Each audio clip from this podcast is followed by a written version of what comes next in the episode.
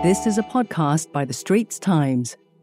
Good afternoon. Fears of a global economic shock from Russia's invasion of Ukraine causing a new surge in oil prices. Just how high can they go? I'm Lin Li Fu. Thanks for joining us on ST Live. Moscow has hit back at the West, warning of huge repercussions if threats to impose a ban on oil imports from Russia go ahead.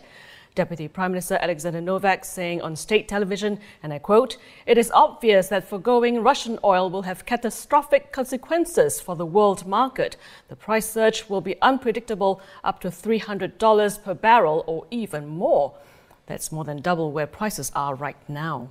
Russia's reacting to talks between US President Joe Biden and the leaders of France, Germany, and the UK on banning Russian oil imports. Reports suggest the US may now act alone after Germany, the biggest buyer of Russia's oil, rejected plans to ban energy imports. Well, drivers are definitely feeling the impact of higher fuel prices as concern grows that the Ukraine crisis could disrupt supplies. Russia is the world's third largest oil producer behind the US and Saudi Arabia, but it is the biggest exporter to global markets. In the US, a gallon of regular gasoline has surpassed $4 per gallon for the first time since 2008. And here in Singapore, the most popular grade of petrol 95 octane reached the $3 mark on Monday. And for more on the impact of the soaring oil prices, Christof Rühl, a leading US based economist, joins us now. Christof, thank you very much for joining us from Houston.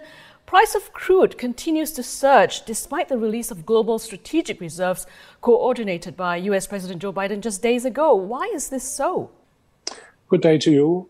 I think in order to understand what happens in crude and later also in gas prices, one has to step back a little bit before the invasion when we had what matters in this respect is the nature of the sanctions.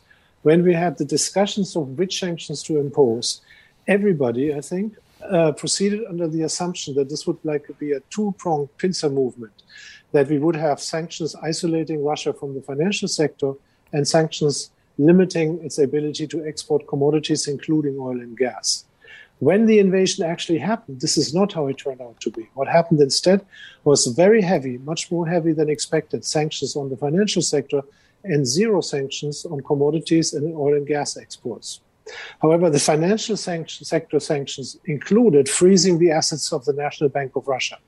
And that took sort of the ammunition away from Fortress Russia. All this preparation so was for naught because the reserves were gone. Now, two things are the implications of that in the long term, we will see pressure on oil prices and on gas prices and on commodity prices downwards, as absurd as this may sound right now. And the reason is that Russia doesn't have the financial reserves anymore, so they have to sell them. They have to sell them to the few countries willing to take them, and uh, they will be pressured into accepting lower prices for it. In the short term, however, precisely because the financial sectors were so massive, people, traders, and dealers in oil were afraid to touch anything which came from Russia with a five foot flagpole, so to speak. You couldn't get uh, corresponding banks anymore. Banks would not advance capital.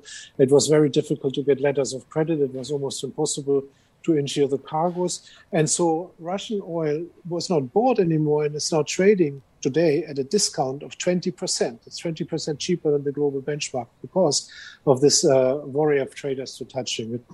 And uh, what that means is that there's a lot of dislocation in global markets as people struggle to replace it, and that causes these short term price spikes.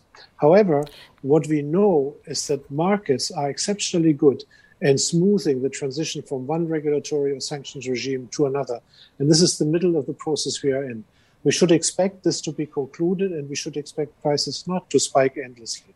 And this expectation in turn has caused the US now to say, okay, maybe we can unilaterally not import Russian oil and they can do that because they have, uh, yeah.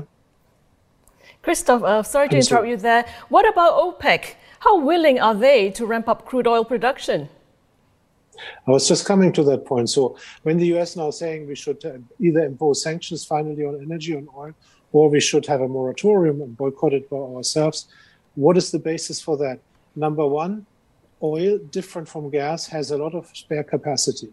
And that spare capacity is not only in, in countries which have their own sanctions like Iran or Venezuela, most of it sits in OPEC countries, Saudi Arabia, the UAE, Kuwait. And you can expect the, UA, uh, the, the US to lean on these countries uh, and ask them to release more uh, oil because they have been talking about stability for a long time, but it was really a one way street up. Number two, the US and the West has a strategic petroleum reserve of 1.5 billion barrels of oil. With that, they could increase global oil supply by 1 million barrels per day for 1,500 days. So they could uh, bring that to bear. And uh, number three, there is a, in the long term no increase in demand because of this redirection, because whatever the US won't buy, somebody else will have to buy. But as I said, long term, there will be pressure on oil prices. All of that leads the US, which is semi-independent because they don't uh, they have a balanced uh, trade in oil. They don't export much. They don't import much. Uh, leads leads the U.S. to say, okay, we can uh, forego this Russian oil, and that will make it more difficult for Russia to deal with the situation. The jury's out. It's in the political discussion. It's 50-50. I believe that probably tomorrow we will see the U.S. making a decision that they boycott Russian oil. And again, the background is that prices will not rise forever. They will be temporarily spiking, but it's not going to be a fundamental problem for the economy. That's the third point here. We know that oil prices are always compared in nominal terms. It's a big mistake of many in the press saying $100 oil today are not what $100 oil were 10 or 20 years ago. We have to adjust for inflation. We have to adjust for these massive efficiency improvements with which we use oil. And if you take, for example, the high price period between 2011 and 2013, in today's terms, the oil price then was $140. No recession was caused. And I think that all indicates that the US, knowing that, will be willing to take the gamble and to forego imports from Russia. And just as a footnote, I don't want to give anybody bad intentions, but of course, President Biden has a political problem. He needs to justify somehow to the American electorate, which has elections in the fall, midterm elections, why gasoline prices for uh, at gas stations for driving are so high. It's a very sensitive issues in the US. Now he can say, okay, it's all about the Ukraine. We are doing the right thing. We don't have the US, uh, the, the, Russian oil imports anymore. That drives prices up. And people will say, at least we understand it. And it's probably for a just cause. It deflects a lot of political heat from him anyway. But on the other hand, it is the right thing to do. And so uh, we should expect it to happen. Coming back to the supply, the condition of the Ukraine gas pipelines through which uh, Europe gets its supply, what do you know about it? And as it is, Russia is already threatening to turn off gas supply to Germany. So, how plausible is the threat of Russia doing so to Western Europe? This is a natural gas markets is a very different issue from what we see in oil markets. Uh, when you look at the only, there's no spare capacity in that system. It's already stretched.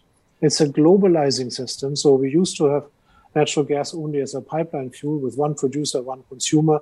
There's no market. There was no market in between, so they had to engage in long-term contracts. It was a pretty dull and boring market for a long time, until LNG uh, was entering the picture. This is liquefied natural gas, which now can be shipped by tankers, and these tankers, pretty much like oil tankers, are flexible, where they can they go on the Atlantic and then they get a notification that the price of gas has increased two cents in Dublin versus Rotterdam, and they change course. So this is a market which calls for spot prices, which is volatile, which needs to be fast in order to adjust efficiently, very much like the global oil markets. And the very high gas prices, even before Ukraine happened, are the birth pangs of a developing global gas markets. Last year was the first year in which interregional shipments from LNG were larger than pipeline transport. That's important background because it means the gas prices had started to behave volatile even before.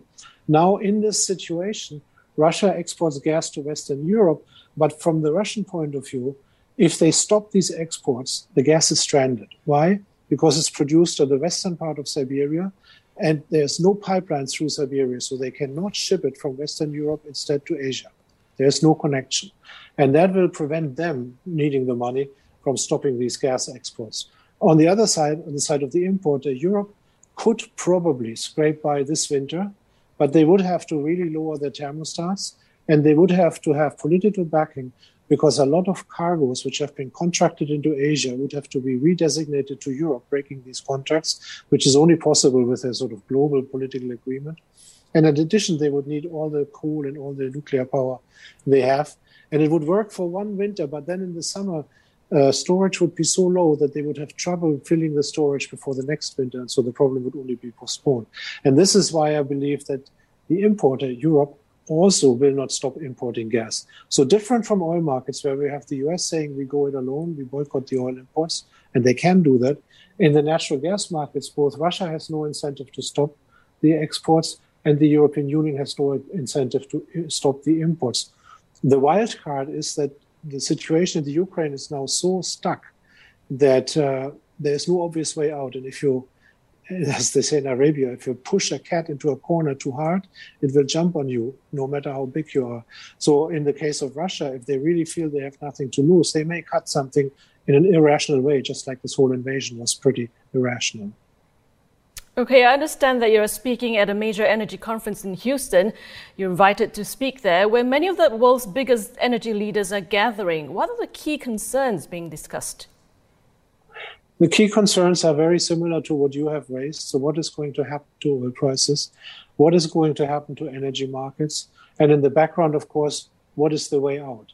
It seems to be that nobody, not Russia, not China, not the US, not the Europeans, nobody has a face saving way out either for himself or for the other party. And that's, of course, a dangerous situation.